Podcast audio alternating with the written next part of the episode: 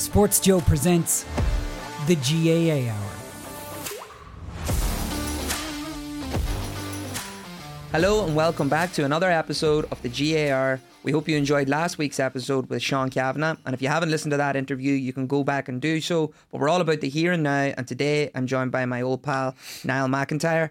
Some weekend of football now, and hurling, of course. And hurling, Lee. Um, yeah, uh, I thought uh, Saturday especially was was brilliant. The two Leinster finals. Um, you know, you're sitting down on the couch. Uh, early enough Saturday. I think it was two o'clock. The Naas and Kilmacud game, and they definitely dis- didn't disappoint. Now, um, thought that was a brilliant game of football, and the hurling was absolutely brilliant as well.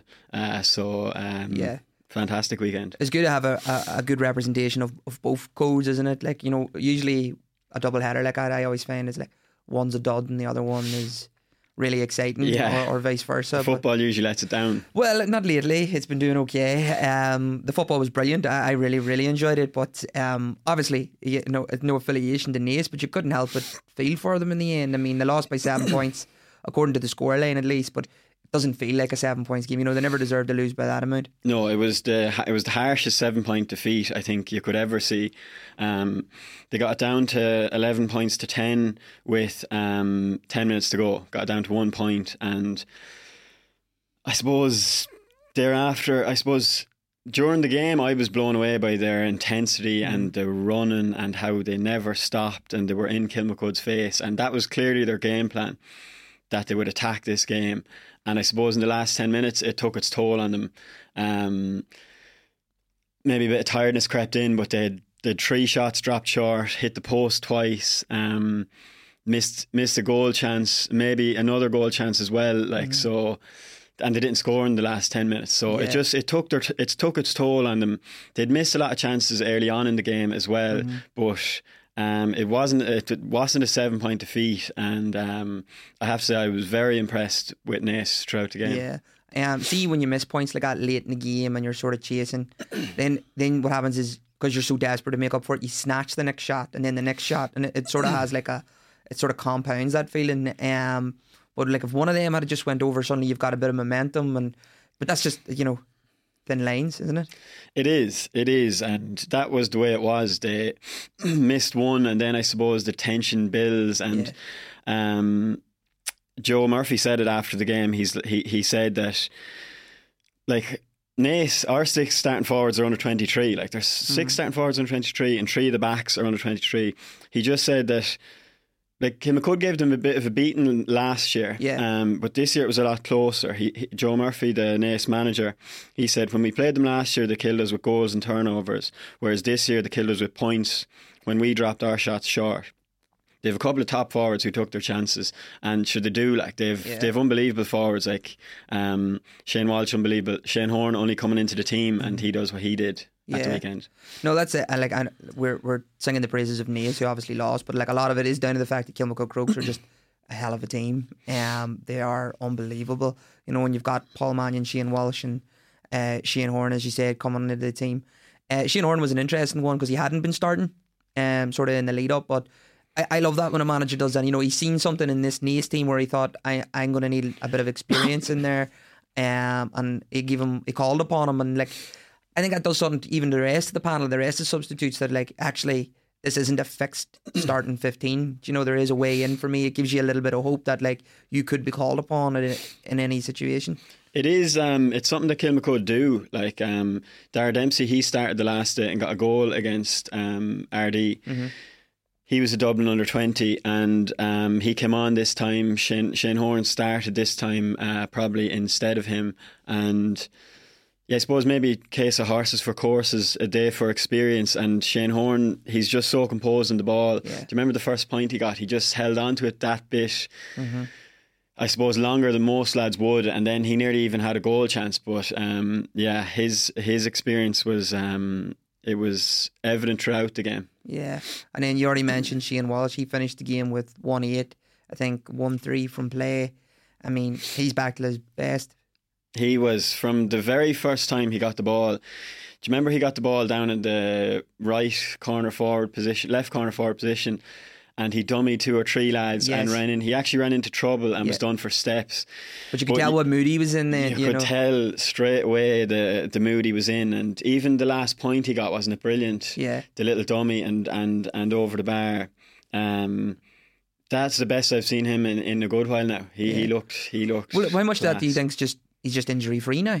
You know, and, and the difference that that can make because he was he was on this forever running treadmill with obviously Kilmacud Crokes. They won the All Ireland last year, and you're straight into the league campaign with Galway. They took the league very seriously, got all the way to the final. Then they go into Connacht, win it. Then you got them group stage. You know, like every single week, the intensity just went up and up and up with Shane Walsh when he'd never got a chance for even a slight off season. Um, so maybe just being able to focus on club for a little while is is just allowed him to you know clear up injuries, get his groove back. And it was only a couple of weeks ago he was saying that 2023 wasn't for him. And I was thinking, do you know, now he's got another Leinster final. Yeah, sure. Um, I suppose when he came in here, he was he was in the boot that day, and Yeah. that was the day after they played Armagh. And they were playing Galway that very week, so I suppose it showed he was hampered um, with injuries uh, this year. But um, yeah, I suppose we've we've it's it's it's always the Cliffords we talk about when you talk about how um, many games lads have played. But I suppose next behind them, he's probably played the most amount of games Yeah. between club and county, and all very big games as well. Do you know, it, like yeah. all with the there, there's nothing like Every game there's ever hang on the line nearly. everything on the line. It's like the top level Yeah. because it's Kilmacud, and um, yeah, so it was just a joy to see him back in in that sort of form because. When he is playing like that, I'd say that I don't think there's anyone in the game at the minute that's as, as exciting to watch. Just and I suppose that that goal he got summed it up Yeah. like he's so he- he's great speed and just he has um he, he's great to watch like Yeah, I mean, he picked the ball up, and I just thought, from a Naas point of view, like as the last man, you wanted on the ball because from zero to ten, like a standing position, he he can accelerate like I've never really seen any player do, and his composure there from that point, and the camera. I was sort of saying the camera. Uh, you couldn't see the empty net. I know the commentator was saying the goalkeeper wasn't in the net, but I, I was is, is he not in the net? Is he off his line? Is he nearly back? You know, because you could only see Shane Walsh running up the, the field. Then he takes a shot, and it looks like he scuffs it because he went for it low. But then as the camera pans out, you see it's actually like perfectly accurate. And um, again, well, I, I don't think I've ever seen a goal like that really. no no sure we just seen it there he picked up the ball he kicked the ball past the Naas defender and it was five metres before his own 45 so he came from from miles out um I think throughout the game it was just didn't you always feel Naas had to work a small bit harder for Yeah. Kilmacud for their scores like um like Alex Byrne got a few unbelievable scores starting off, and he started like an he started like a train. Like he was really firing into it, and you could see he was in the mood. But they were brilliant scores. He was getting. Kerwin got one or two brilliant ones. It was the missed chance, I suppose. On top of that, like Yeah. Kerwin missed a few. Um, the cornerback missed missed a goal chance. They missed a few chances, I suppose, that will will haunt them. But I suppose it's a testament to Kilmacud's kind of experience and just to know how to. They always seem to just, even though Naas were playing well, they always seem to have the upper hand, and you felt they would respond every time. Like even if Naas got a goal, I still had a little hunch that Kilmacud might have been able to pull it out of the bag. Like Yeah, they've they've really developed this uh, aura about them that you know even when they're in trouble, you still back them to find a way out of it. You know, and you just look at the quality across the pitch, and you, you can see why they feel so confident about that. And um, we'll talk about the, the the intensity levels and how good they were, and um that that goal at the end of Shane Walsh, like we the, the fact that that was in the day dying seconds, and he was able to muster up that level of speed and then have the composure to do that finish. You know, tells you everything about his sort of conditioning. But um, John Heslin and Shane McEntee were saying after the, the match that it actually maybe lacked composure in, in certain elements. And I it, that sounds quite harsh, but I actually know what he's talking about. You know, there was stray footballs being you know passed about. There was hand passes from like the likes of Mannion and even Shane Walsh early in the game. You know, that that went straight to the opposition, and you're thinking that's so out of character for them.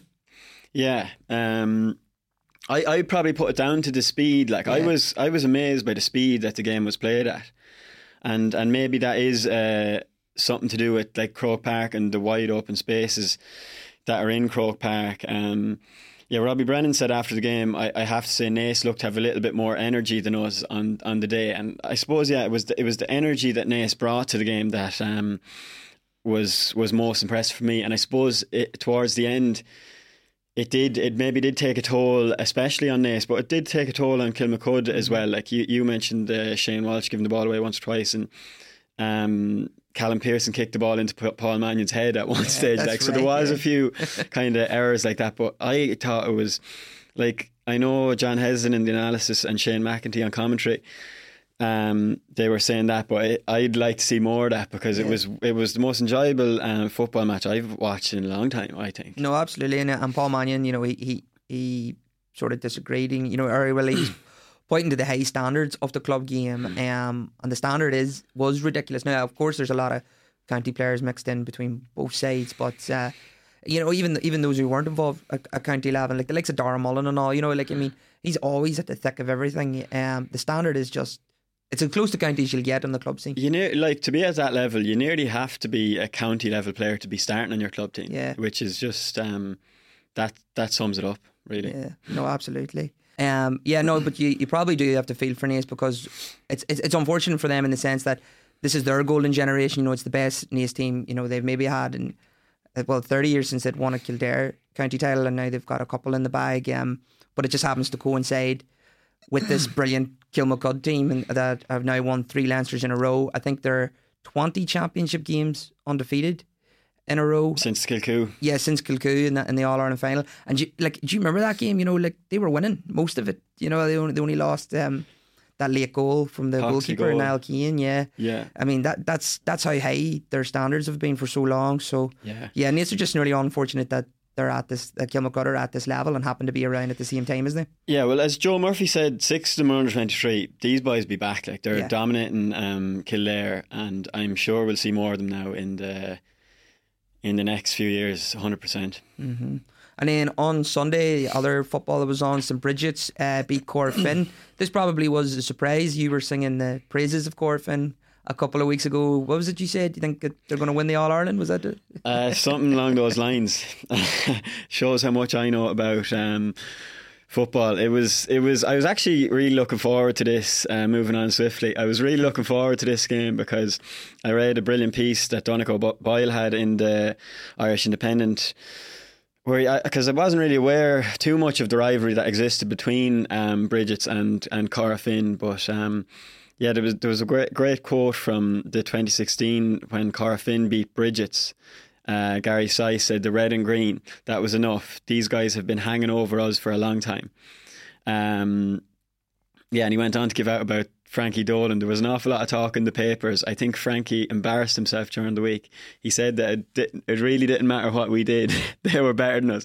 That is some quote, in fairness, uh, from Frankie Dolan, uh, if that's what he said. But yeah, like Brigid have now beaten um, after yesterday. They've now beaten Corofin in three Connacht finals. Like so, Yeah. they're like Corofin have been obviously so dominant, and they beat um, they beat Brigid's in 2016. Actually hammered them, and then beat them in 2017 again uh, in extra time. But I suppose it is. It's something of a, I suppose, an Indian sign or a hoodoo that Brigid's do have um, against Corofin. Like we know that they were All Ireland club champions in 2013. They beat Yeah. Ballymun. Um, obviously, it's a completely different team now. Uh, there's, I wouldn't say there's any of those lads still playing, but you know a traditional club? They won fo- they won four Connacht championships between 26, 20, 2006 and 2012. So it showed the do you know what a powerhouse they were? And um, it's always nice to see a powerhouse like that come back and Make a te- return, yeah. ten years on with a new generation. Um, that they're back now at the at the Kings of Connacht. Yeah, because like I suppose in recent weeks we were talking sort of about the, the rebuild of Corofin. You know, they uh, won those three All Irelands in a row, and then they went, I think, three years without winning a Galway title. Win the Galway title this year, doing well in Connacht. Um, you know, they've got a good blend of youth and experience, like the likes of Gary Sice, but the is it Jack McCabe up front as well? You know, young fellas. yeah, and you know, midfield. Yeah, and we talked about the blend that they had, and we thought they were uh, in the middle of a, a a rebuild, but actually St Brigid's were just sort of more on the under the radar, doing a rebuild of their own and, and, and coming back into the force. Um, you sort of mentioned that you know it's been a, a, eleven years since they'd last uh, won a Connacht title. Um, yeah, I, I, I was really impressed by them to be honest, and, and probably more disappointed with Corofin. They looked a bit flat on the day. They were flat, yeah. They weren't themselves, and I suppose it set the tone early on. Ben O'Carroll's first point bounced over Bernard Power and over the bar, and he, Yeah. I, I, I know he came off the last. day. he didn't really look right um, in goals there at the weekend. Um, but yeah, they looked a small bit flat. Um, I suppose it is, uh, as you said, it, it is great to see um, Brigid's back. Back like Brian Stack, he came onto the panel, and he was he would have pushed Ben O'Carroll all the way for for man the match yesterday. Um, he came onto the panel the year after they won the All Ireland in 2013, and he had a good quote after. Uh, it was in the Irish Times. He said, "I was in the stand then, uh, probably jealous to be honest, delighted but jealous. My brother was playing, so it was a big day for the family, but I was jealous. I wanted that success, and I'm just delighted to be here now." So he played. Um, he played a huge role. He he was obviously an All Star nomination for um, Roscommon this year, and um, I suppose Gary Sice has been Corofin's main man. Yeah. Uh, this year, and um, even though he's what 38, 39 years of age, which is a credit to him, but uh, Stack definitely got the better of that duel. Yeah, uh, yesterday, and um, that set the tone for for Brigid's. There, there was a lot of good defensive performances. Um, Pierce Frost was good beside him Yeah. And a few other uh, Robbie Dolan was good as well. So um, they were just they were on top, and Corofin just didn't have the answers for them. Yeah, no, I mean Brian Stack, like he, he had his hands full with with Gary Sice, but he, he 100% got out on top, like you say, and it wasn't a traditional man marking zone or role in the sense that you know that's all he did, and he completely sacrificed his game because he got forward on occasions too. You know, he, he got a point himself late in the second half, and I think he set up the last score of the game for Corofin as well. So you know he still had the gumption, even though he was tasked to mark this really dangerous and brilliant forward. That when he had space in front of him or he saw an opportunity, you know, he, he had the initiative to still go and attack that and, and, and turn it into something which is what you want from the sort of modern fullback, you know, still capable of getting into the the dirty, dogged uh, tracking sort of thing, but obviously you got to have that, bring that sort of coming forward uh, element into your game as well, and, and that's what he was fantastic with. But he didn't get man of the match. Ben O'Carroll got man of the match and for good reason. Um, finished the match with one seven. You, you sort of mentioned there the first point where the ball bounced and just went over the bar. That was him, wasn't it? That was him. Yeah, in the set. So I'd say when something like that goes over the bar for you, you're thinking, well, I'm not going to get too much wrong today, am I? if I'm going to get that. Yeah. I suppose so. Yeah, it started perfectly for him. Yeah. he had the first one two of the game scored. He buried the penalty, um, put that away lovely, um, and he's just a really, really composed player. I suppose in possession. Um, He's so dangerous. I Like he was, he was, he was marking um, Liam Silk, who obviously is Yeah. is one of the best defenders in the country. And Silk, to be fair to him, just as you were saying there about Stack getting forward to make a difference, in the attack, Liam Silk did the same um, for for Corofin. He went up and got the crucial goal just before half time. Um, he sho- showed great bravery there. Actually, completely took the goalie out of it on, on his way um, to to getting that goal. But I suppose you would have thought that, and especially when Dylan McHugh got the goal after half time, you're thinking like Corofin now they have it down to one point. Um, they're going to kick on from there, and that's what Kevin Johnson, their manager, said afterwards that he expected them to kick on, especially after the Dylan McHugh goal. But um, it just wasn't to be, and you have to credit um, Brigid's for that. Um, the point Ben O'Carroll scored, I think it was they got four of the next five points after Dylan McHugh's goal, but one of them, the Ben O'Carroll, remember he cut through and sliced it over off the outside of the boot. That was just class, and he seemed to step up whenever. Uh, Corofin looked to be coming back into the game, so he was he was the man, deserved man of the match. No, absolutely. Um, you talk about that with like Corofin. I mean, we said that they looked a bit flat, but you sort of always had that feeling because of the quality that they have that it would only take a moment or two, and then they'd build a bit of momentum and they'd be straight back in the game. So they get a goal really late in the first half, in, in injury time of the first half, and that sort of salvages them a little bit so they can come out with the second half with a little bit of momentum. And then they get the second goal, I think, eight minutes into the second half. So you at that stage when you say it brings it down to one point, you're really thinking, right, okay, you know, they found their feet now. Uh, they got caught cold early on, but they're really going to start to kick into their groove. But you know, St. Brigid just didn't let them, and that, and that's the testament of a really good team that you can puncture the opposition's uh, momentum before they even really get building it, and that's because they had classy forwards like Ben O'Carroll who could just hurt you at any stage from anywhere. Yeah, well, when that first se- when that second goal went in, you're thinking Brigid's are they're going to lose here because Mm-hmm. um, Corofin. I'm not sure if you remember, they absolutely dominated the first five minutes of the second half, and they kicked some really bad wides. Like, Yeah. like Dara Silk missed a free. Um, they kicked some other. It's not coming to me. Patrick Egan kicked a wide, um, and I think Gary Sice missed another free. But they were all over um, St Brigid's, and St Brigid's couldn't win a kick out for them five minutes. So when McHugh got that goal, you're thinking, right, well, they're coming now, and um, but it just never came, and that's a credit to St Brigid's and their iconic champions, and deservedly so, definitely. Um, the captain Paul McGrath was actually brilliant as well, and he gave a good speech. Um, as well, thanked all the ladies that give them the food after the training, um, which is a very important thing as well. So um, it was a great day for them. No, it was absolutely. Um, what what do, what do you think Corofin go from here? Like it's like how do you see this for them? Is this the end of an era when you think of the all the experienced players that were still a part of that um, those All Ireland winning teams, or is this just another step in their transition because they've got a lot of young talent coming through as well? Do you know like where where do you see them? Was it a last hurrah or? Yeah, well, I saw them as as All Ireland champions in, in Yeah, the true. waiting, so like maybe you're asking the wrong man, but uh, I I think like it would have probably looked like uh, this could have been their chance for like a swan song, like a Mm. fairy tale for the likes of um, Gary Sice. Like you'd be silly to write him off, especially the year that he's after having. Um, but I suppose there is there is um, a few older players there who probably will be thinking about their futures. Like the the Michael Farragher was playing. He's been he's been around a long time. Like there's there's they've they've a lot of young lads too. Like um, obviously Patrick Egan, Jack McCabe, um, Brian Cogger. He was Galway under twenty as well.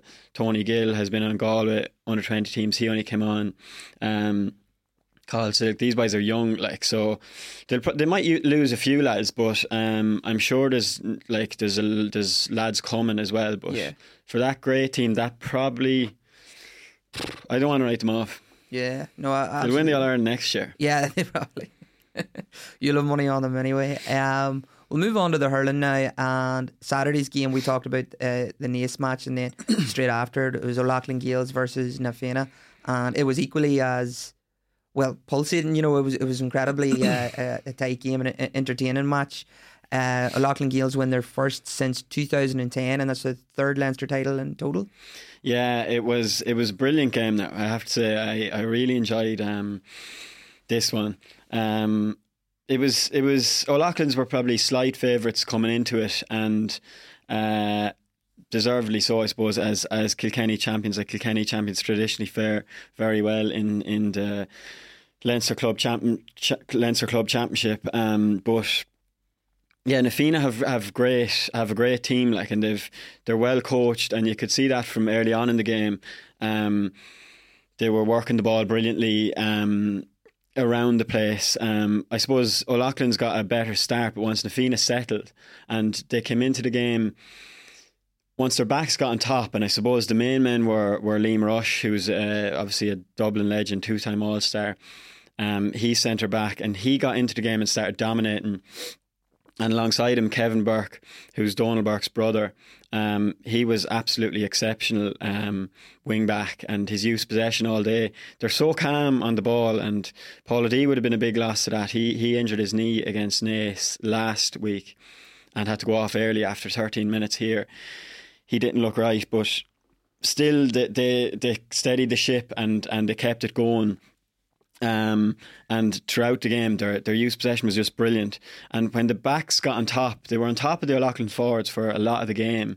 And then I suppose once they, they were on top, they were giving good balls in, and they have a deadly forward line, which is like when you're missing Donal Burke, who's the best forward in Dublin. It's a huge loss for a club team. Like it's Yeah. a huge loss for Dublin. Never mind a club team, but the Phoenix still have a great forward line, and they've the two Currys in there. Um, the two boys were brilliant. Um, AJ Murphy gave Huw Lawlor. They were against the best club backline, I suppose you're going to see in in who, who O'Loughlin Gaels have with with all their all stars and so on. But um, yeah, Na Fianna were unlucky, and then I've talked for the last five minutes there about that game. I, I just really um. I really enjoyed the game. There, I thought Na Fianna were were unlucky not to not to win it. Yeah, I mean, the stat here, O'Loughlin forwards only scored three from play. You talk about them being very defensive. Uh, or well, that's that's there's more star studded in the defensive line anyway, and I guess that kind of shows when you think of that. Only two of them actually scored. Exactly. Paddy Deegan scored five points from play from centre back. Like, Yeah. like this was the this was the Paddy Deegan final. He was he was unbelievable. Um, probably similar to Liam Rushe. Um, Na Fianna pulled out a sweeper. it's hard to tell when you're not there. I was watching this in the telly. It looked like it was Michal Murphy who had a very good game, but I suppose it did. It freed up um, Deegan and as Richie Hogan said after, he's worked a lot on his on his long range shooting, and you could see that he scored. He scored all sorts of points, and um, ju- even when Na Fianna were pushing for a late score, he was the man that was running out with breaks. He's an unbelievable engine, and um, it was it was all it was it was his it was his final definitely. hmm And you just mentioned Richie Hogan there. Um, obviously they were talking to him after the match, or before it even, uh, just talking about uh, retirement from his inter-county career. And he just just a quote from in here. He said, "I feel fine. I felt." Uh, I got the most I could out of it, that's for sure. Happy to get 17 seasons, which is a lot more than most people are lucky enough to have. Some of those were difficult, some of those were great, but I'm very much content. I wouldn't say I'm happy, but very much content that I've done enough. And then this is where it gets interesting. He said, I would say the game now suits a player like me far more than it would have initially because when I started, you're talking about high balls coming into the square and balls coming out from puck outs all of the time, which was just never easy. So, like, it's mad to think that, you know, in his latter years, he, he's probably more suited to the game, but injuries and, and other things have maybe prevented from seeing the best of that. Yeah, I say that was the the shame, I suppose that um, I suppose in the last five years he has been he has been dogged with um, all sorts of injuries, back and and hamstring and so on, and he he's he's right. Like the game as it is now would be perfect for a player like him that was I suppose so skillful and so sharp with his strike and pass and touch everything that he would have um, been perfect for it. But I suppose it's a testament to the talent that he has that he was still able to stand out um, even when under Brian Cody the game was a small bit more direct and and so on. So um, yeah, no, I thought um, Richie was he was it was first time I seen him doing the analysis, and he was beside um, Owen O'Donnell on it, and the, uh, the boys were were brilliant. Uh, O'Donnell said it was the closest I've marked him many times against Dublin, but it was the closest I've ever got him as I'm standing beside him here now. So um, that was the truth. But Richie is he's very good on the analysis. He's a real straight talker, and um, I I thought he was brilliant. Now he said. Yeah, he gave a lot of credit to to Paddy Deegan for, for his performance in that game, and um, definitely uh, that was hugely deserved. But um, yeah, it was it was the second half of that game. Now was was it really kicked off because I suppose you would have thought that Na Fianna needed a goal, and when they got the goal, a brilliant goal from the two Currys, who I'm sure will will be seen more from um, in in Dublin colours over the next few years because they're two really composed players and.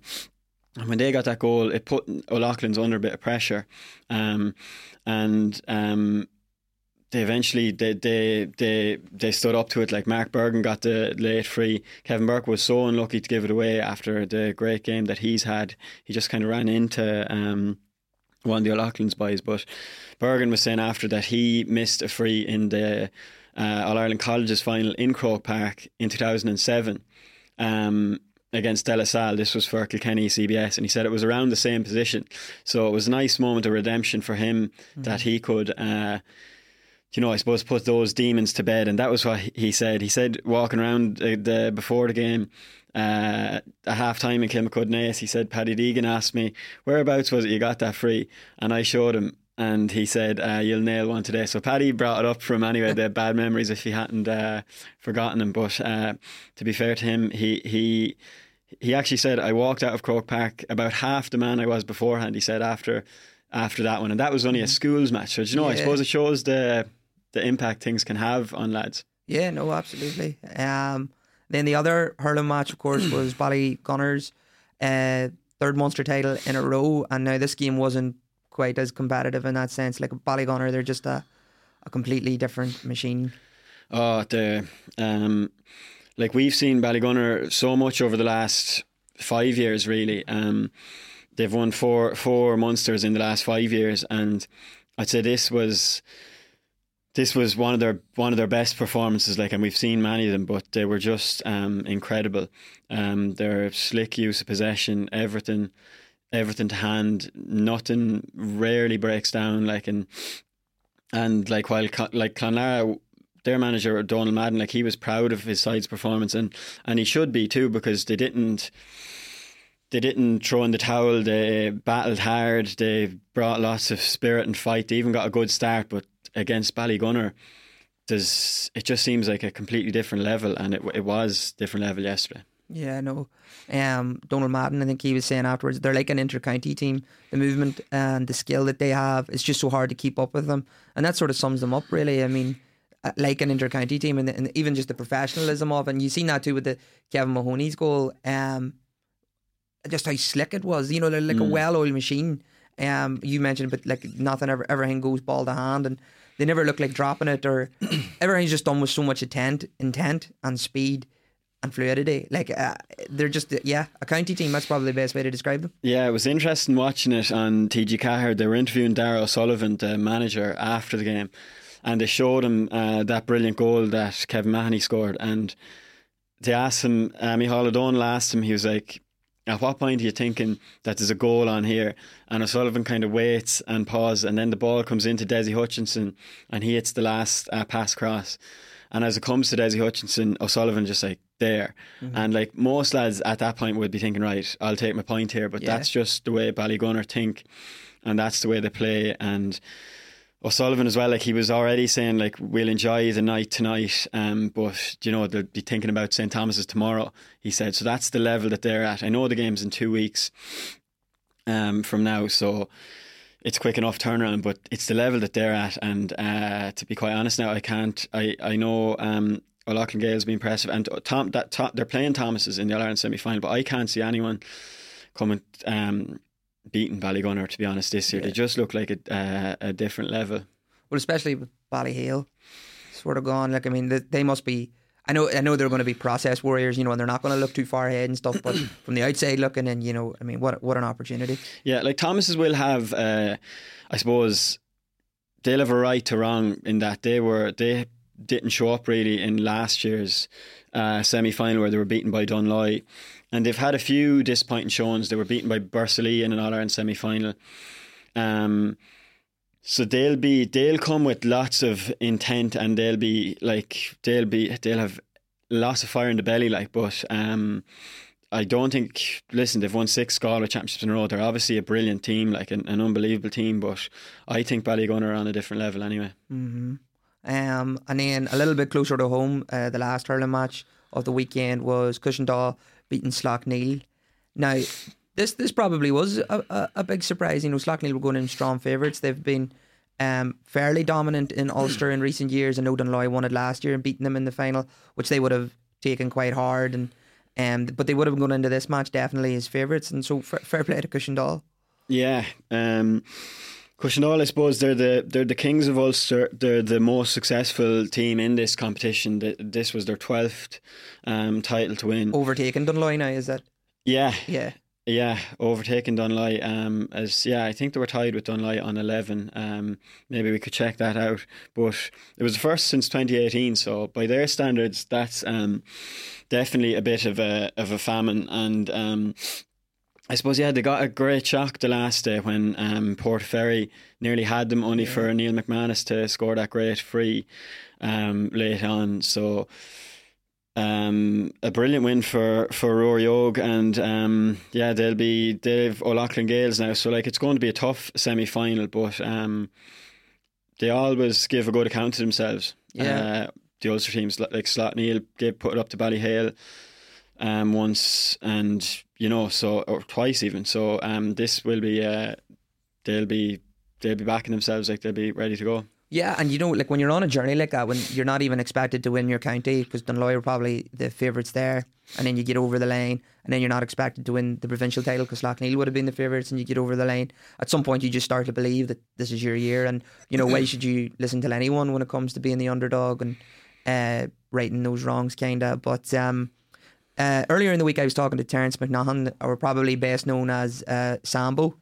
um, and he said that this county title. This is so I was talking before the the Ulster final. He said that this county title was by far his favourite. Um, meant more to him than any he'd ever won as a player or as a manager, and that's because uh, earlier this year, Cushendall's number one fan, John McKillop, had sadly passed away. So the team were doing it, you know, for him and his memory. Uh, John had Down syndrome, and he would be seen on the sidelines of every single Cushendall game. He'll snow or shine. Uh, and Terence himself said that, like, from when he played his first game as a child to the last time he swung a ball in anger, um, you know, John was there to witness it. There's even a mural of him up in um, in Cushendall. It's really lovely, you know. So they're they're sort of doing it like in, embodying in his spirit and stuff. And uh, Neil McManus mentioned him in the in the when they when they lifted the cup as well. Uh, I thought it was funny. Terence was saying that um, he, John had won supporter of the year every single year you know, since they started doing that cup. So this will be the first year that someone else is going to win it, and it's going to. Everyone's already talking about it. It's a big deal. It's gonna. It's nearly a bigger award than um, hurler of the year, which is funny to think. But uh, who's supporter of the year in your club? Yeah, God, there's there's so many of them. you couldn't uh, name. Yeah, but I suppose that. Um, just shows when you have a bit of a cause, like, and they yeah. obviously they have talked about that, and how much it would have meant to them to honour him um, with a county title, and now they've gone on and, and won an Ulster as well. So, mm-hmm. um, yeah, like as you said, sometimes it can feel like this is your year, and uh, it's definitely been been uh, a brilliant one for them. Like uh, McManus is is obviously still the the sort of kingpin, and he got an unbelievable point. Mm-hmm. Um, it's always Chris McKaigue marking the main man, isn't it? He was yeah. Chris McKaigue was was marking him. Uh, yesterday, McManus got one great point for playoff him anyway, but um, that's when he, he, threw the dummies yeah, back the goal. Yeah, unbelievable. Like and uh, but they've they've Joseph McLaughlin was was as impressive. He was this lad is doing his A levels. He's only a teenager, and uh, he got three from play and three absolutely brilliant points from play. Like this lad looks like a, an absolute star in the making. Um, in Cushendall, like so. Um, you know they have uh, young lads coming through as well, and um, but that, yeah. that is important because there was always seemed to be like an over reliance nearly on Neil McManus. Yeah, exactly. Like, and uh, to have a young lad like him in the forward line, um, McManus will help help him along, and he'll help McManus along too, like with mm-hmm. as well. So, um, yeah, the, their um, their manager afterwards he said it's it's a good problem to have. He's talking about the the quick turnaround, and he said we are kings of Ulster again, and we'll enjoy tonight. Knowing the boys that they are, they'll be in the sea tomorrow recovering, and we'll be back on the pitch on Wednesday. Um, it's brilliant to be back on the All Ireland stage against one of the best teams in the country, and um, yeah, uh, unbelievable year for them, as you said that. Um, with the I suppose the added significance with John McKillop passing away, that adds to the whole significance of it all. So um, mm-hmm. they'll be they will be very happy up in the Glens today. Yeah, and and just just last on that, um, because one other thing that Terence was saying to me, um, well, on Neil McManus, because obviously this year he'd announced his retirement from Antrim, but Terence made the point that like, and you he said you wouldn't convince him otherwise that there isn't a better player in Antrim than Neil McManus still even now at 35 years old, you know, he's still by far um, the most talented in the county. Like that's that that's his opinion, and when you see him performing the way he does, it's it's kind of hard to disagree. Yeah, he's unbelievable. Like, um, we had him on the show earlier the year this year, and he talked about like was he 17, 18, 19 years playing for um, Rory Og, like, and he's still, uh, you know, to still be as good as ever. It shows the amount he puts into it and how well he looks after himself and the passion he has for it as well at this age. And like you know by listening to him, uh, the passion he has for the game is is unbelievable. And uh, yeah, to uh, if like Sambo says he's still the best, like he could be a bit biased now as a as a fellow cushion mm-hmm. man, but uh, he could easily be right. Like Antrim have a, a number of brilliant hurlers like between Dunloy, Loughgiel and Cushendall like so um yeah they're they're going well. No, absolutely. Um, that'll do us for part one. We'll be back in part two where we go through the ladies' results and talk about the dreaded players' charter. So uh, the ladies semi-finals took place in the ladies football and the camogie. Um, it was an interesting one in the ladies football semi-final. Um, mm-hmm. Clonberne taking on Kilmacud Crokes. Like I wonder who Shane Walsh was shouting for. He was there with one of them half and half jerseys that everyone used to have. um, it's the fourth final in a row that Kilkerrin Clonberne won. They won by two points, so um, it's their fourth final in a row to, to reach. They've won the last two, so um, they're obviously uh, they're flying like they're the, the dominant team there. They'll be playing against Ballymacarbery, which is it's a great traditional one because it's their first final since 1998. But they're a hugely traditional club. They've won something like 45 county titles in a row in in Waterford, and I did a video. A kind of documentary with them about three or four years ago down in, in Ballymacarbery with Michael Ryan, who he managed uh, the Fourmilewater hurlers, I believe, this year, and he managed Ballymacarbery and Waterford ladies footballers for years, and one of the best characters you'll ever meet in the GA. But they hadn't, they won something like nine All Ireland's clubs themselves back in the eighties and nineties. And it's their first final since '98, so they beat Clann Éireann of Armagh in the semi-final. So it's great to have them um, back in the All Ireland final.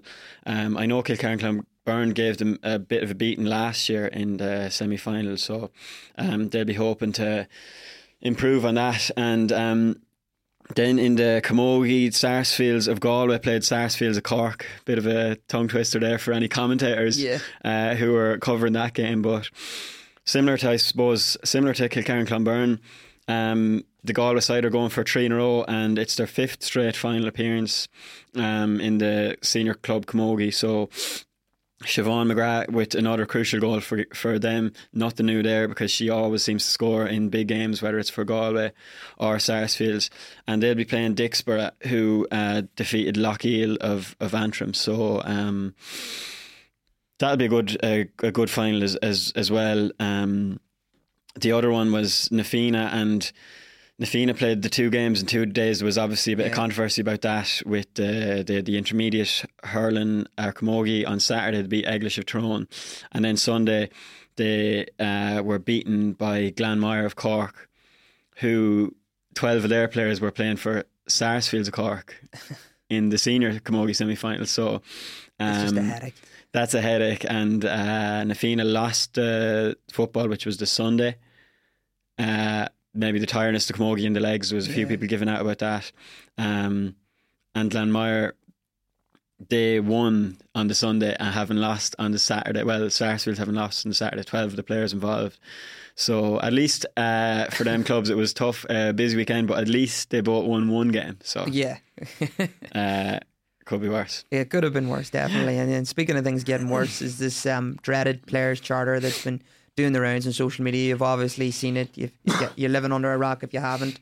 Um, more news has came to light from uh, Clarinbridge, the, the hurling team that, that have came out that has has been revealed that it's it was their players' charter. Um, I'm not going to read the full thing, but basically they were making the point that, um, to quote, it was as a result of a discussion between players and management. Um, the players came back to the management and said, "This is the feedback from the year." The feeling among the lads was that if they really want to have a crack at winning a county championship, they needed to make more sacrifices. If you want to go for a J1, if you want to go to Australia, that's fine. Best of luck to you. You're always Clarinbridge, but you can train with us, but we can't have you back a week before a championship and expect to go straight into the senior team. you know, and they were just trying to contextualise the situation. Um, what, what, what's your feelings on the players' charter? First of all, when it emerged, um, was doing the rounds because I actually thought someone was maybe taking the piss. Yeah. Um, I suppose looking at it initially, um, there was so much outrage about it. Yeah. Um, like I tried to kind of read, like, actually read into like what actually was what was said on it, and like there was nothing that was too the the real probably annoying one um, was the bit about you know the drinking from June to October, it has yeah. to be approved, like, yeah. or, or you know, because that could be taken anyway. Like, are you not allowed to yeah. just say you're out for me? Like, are you not allowed to have a pint? Like, or do you have to ring your manager and or what? Like, how? Um, the the main problem with it is that it was it was down in black and white. Like, like yeah, it always it's always going to read a lot harsher, isn't it? It is like like this. like this is like an unwritten rule among like GA players and GA clubs that you know you don't you're not going to like if a lad goes on a J1 like it's obviously he's that's not ideal for the club and Mm. like a lot of it you would agree with the stuff that is said but it just it does it's it's treating them it's the way that you're kind of treating them like babies is Yeah. is what I see as the main problem as well as the drinking one maybe they were like maybe it is it wasn't as rigid as as it was wrote down Yeah, like to be fair to the Clarinbridge, like, but yeah, it's just there's, there shouldn't be a need like for this that they're Yeah. being ordered to do this and you have to do this. Um, like as I said, I would a lot, I would agree with a lot of the things in it. Like, and Yeah. a lot of people are kind of using this as an opportunity to say that, oh, the game's Like, gone. the game is gone Yeah. and nobody is enjoying this and club GA is gone like intercounty GA and where's the enjoyment gone? And like I think like I think it's a good like why is it a bad thing that like people are, are tra- like I don't think it's a bad thing that people are training hard and they're putting a lot into it. Mm-hmm. And I'd say that a lot of club players enjoy that aspect of it that you know it is getting a little bit more professional and it's getting faster and like I don't see that as a bad thing as some people do see it like Yeah. oh they're out training hard like what is wrong with that like yeah, and they're giving up weekends for yeah like things. people some people enjoy kind of doing this and like there's so many layers to this like you could just you could talk about it forever like lads saying as well that there's no place for the the player that um there's no place for the player anymore that you know mightn't be the fittest and doesn't put the yeah, like he might have all the skill but doesn't have the yeah. fitness but like there, there's, there is a place for them like if Yeah. the, eh, on like a junior team like do you know yeah. And like if you want to put the work if there's like people players want to like put in a lot of work like do you know and they enjoy the elite aspect of it it's just that's kind of getting away from the charter which I'm not I don't agree with like but yeah. Do you know I know. Well, I, I, I like the idea of having like a player led conversation where they set out like values and rules. Um, I'd be a hypocrite because I, I did it myself when I when I managed these Belfast Ladies. yeah I heard Um, you uh, you had one as well yeah, yeah, yeah. They just weren't allowed to drink all year though. Um, if I if I made that rule, uh, no one would be showing up uh, in our team. But we really, mine wasn't really a players charter. It was more just about. Um, uh, I wanted them to come up with like a list of values, and I wanted them to rank them in terms of what's the most important thing, and you know, and really it was to get them all just to singing off the same hymn page, you know, and the idea that we're all you know focused in on something. Let's make our goals really, really clear. So you want to win a championship, right? Let's break that down. How do you win a championship? And like, well, training needs to be of a certain level, of a certain intensity. Well, how do you maximize that? Well, you got to get there on time you know, or do you get there on time? And you know, and I would ask the question to the girls, you know, um, so like, what do you think's the best? Like, do you have to be there early? Do you have to be there in time, or can you show up a little bit late? It's not a big deal. And obviously, they all said no. You should probably be there early, which I don't think is crazy, you know, unless obviously there's a a valid reason. But really, what I was doing in that situation was, you know, more or less telling them. But then I was able to say, girls, you said this, you know, like this is your thing. but um, if that was the the method that the managers used in terms of trying to get them to co- convince them to get their make their own drink bans, I maybe disagree with that. Do you know what I mean? Like I, I think. There, there's just certain levels. I think you, you, you can't get too involved with personal lives. I get I have an issue too with maybe there's a lot in it about golf. That must have been a real gripe with some of the players. They were playing golf near training sessions or something like that.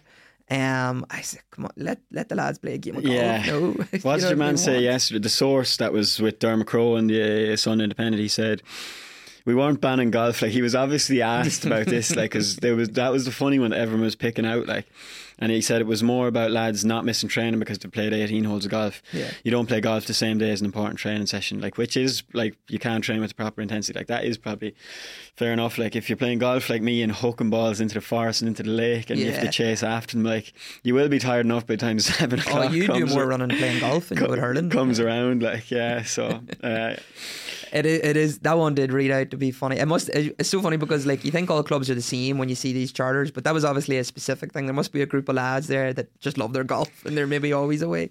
Yeah. Um, was there something in it too about not playing soccer after a certain amount of time as well? that was mentioned as well yeah yeah, things like that. I'm not too like. Does it need to be button in writing? Like, uh, my thinking is like, if you're out playing soccer on the Saturday or you miss a training because you're playing a soccer match, you're probably not going to play the next match, but you can still redeem yourself later on. You know, rather than that's it, you're just not in the panel. Like you shouldn't have to write this down. Like, Yeah. like if if a team if team wants to win, like and they're a you know a senior club, like lads won't be um like you're you're not really going to be like booking as he said uh, two weeks in Ayia Napa the week before a championship game. Like Yeah. you're not going to be doing that. Like so you should trust.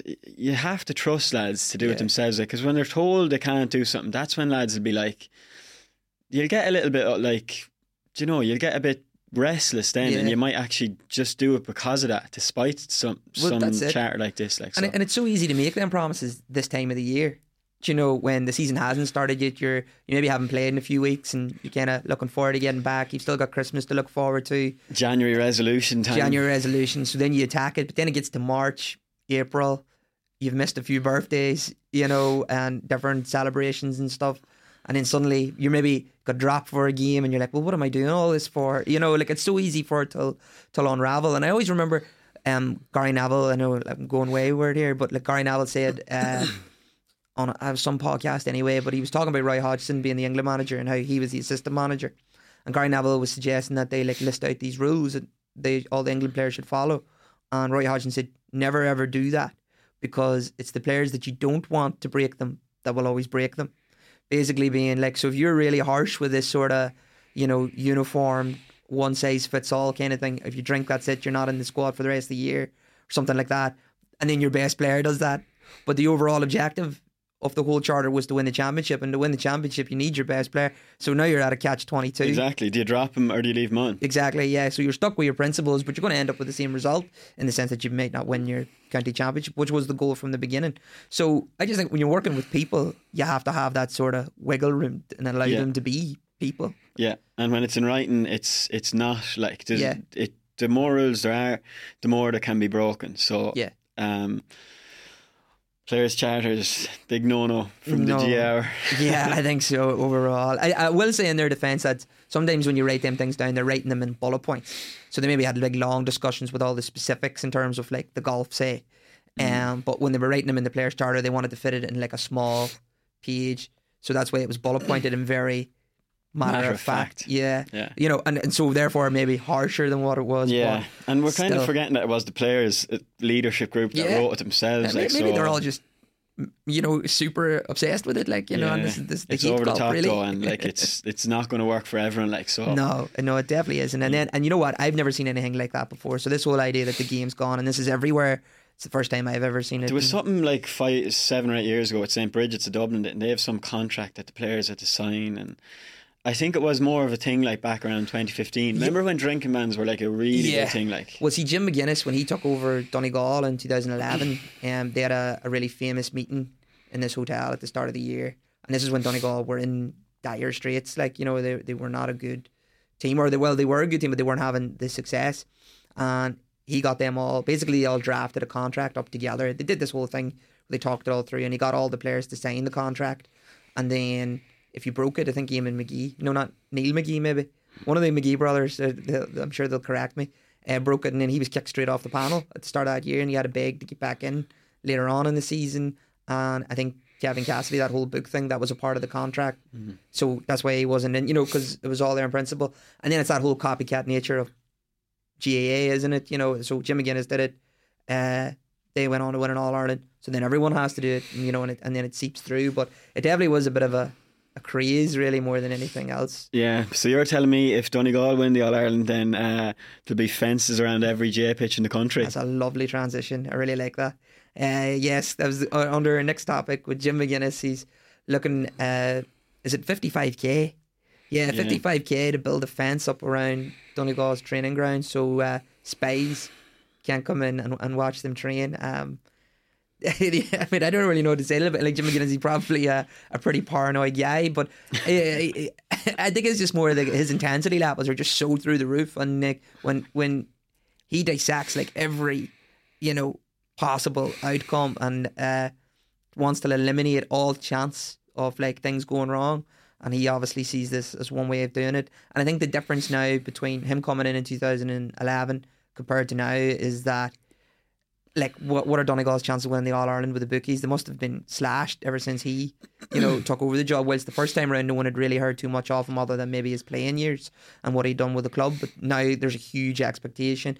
Is he going to change the game? What radical thinking is he going to bring into it? So I do think there will probably be a few uh, spectators at, at, Donegal training, um, but I don't know if it's worth 55k to. Yeah, but you're like their matches in like the league and even the pre-season competitions are going to be like Yeah. on telly, like Well, people can go to them. From his book, what I remember was that like McKenna Cup couldn't give two fiddlers about it. Right. Uh, uh, they just basically played. And then he saying to the players, "Is like, where are you going to count all your McKenna Cup medals at the end of Yeah. the end of your career?" And then I do think the league as well was a bit of an experimental thing where they maybe only worked on one They element. don't that show their really hand, wo- like. Yeah, he is very like that. And then um, when it gets to Ulster, but uh, that's when the the the big guns come out in terms of the changes. But maybe the, the big crazy change is that there's no changes. Do you, do you know, and and really what he does is he makes good footballers through like intensity and dedication and players charters. And fences. yeah, and. Fifty-five thousand fences. But the the fence now that's um Time will tell. yeah uh, I don't I'm not too sure many you know there probably won't be a copycat thing because I don't think all the other counties will be able to afford that sort of money. Yeah. Well, that's the line in the hills of Donegal? To build a wall around Donegal, isn't it, or something? yeah, So that that may be it. build a fence. They need to change that. Go stone shave. Oh my goodness. Um, well, that's all we have time for today in the GAR. Remember to tune in next week where we'll be talking about the Ulster final and all of the other hurling and football that might be on, as well as the, the news throughout the week. See you then. SportsJOE presents the GAA Hour.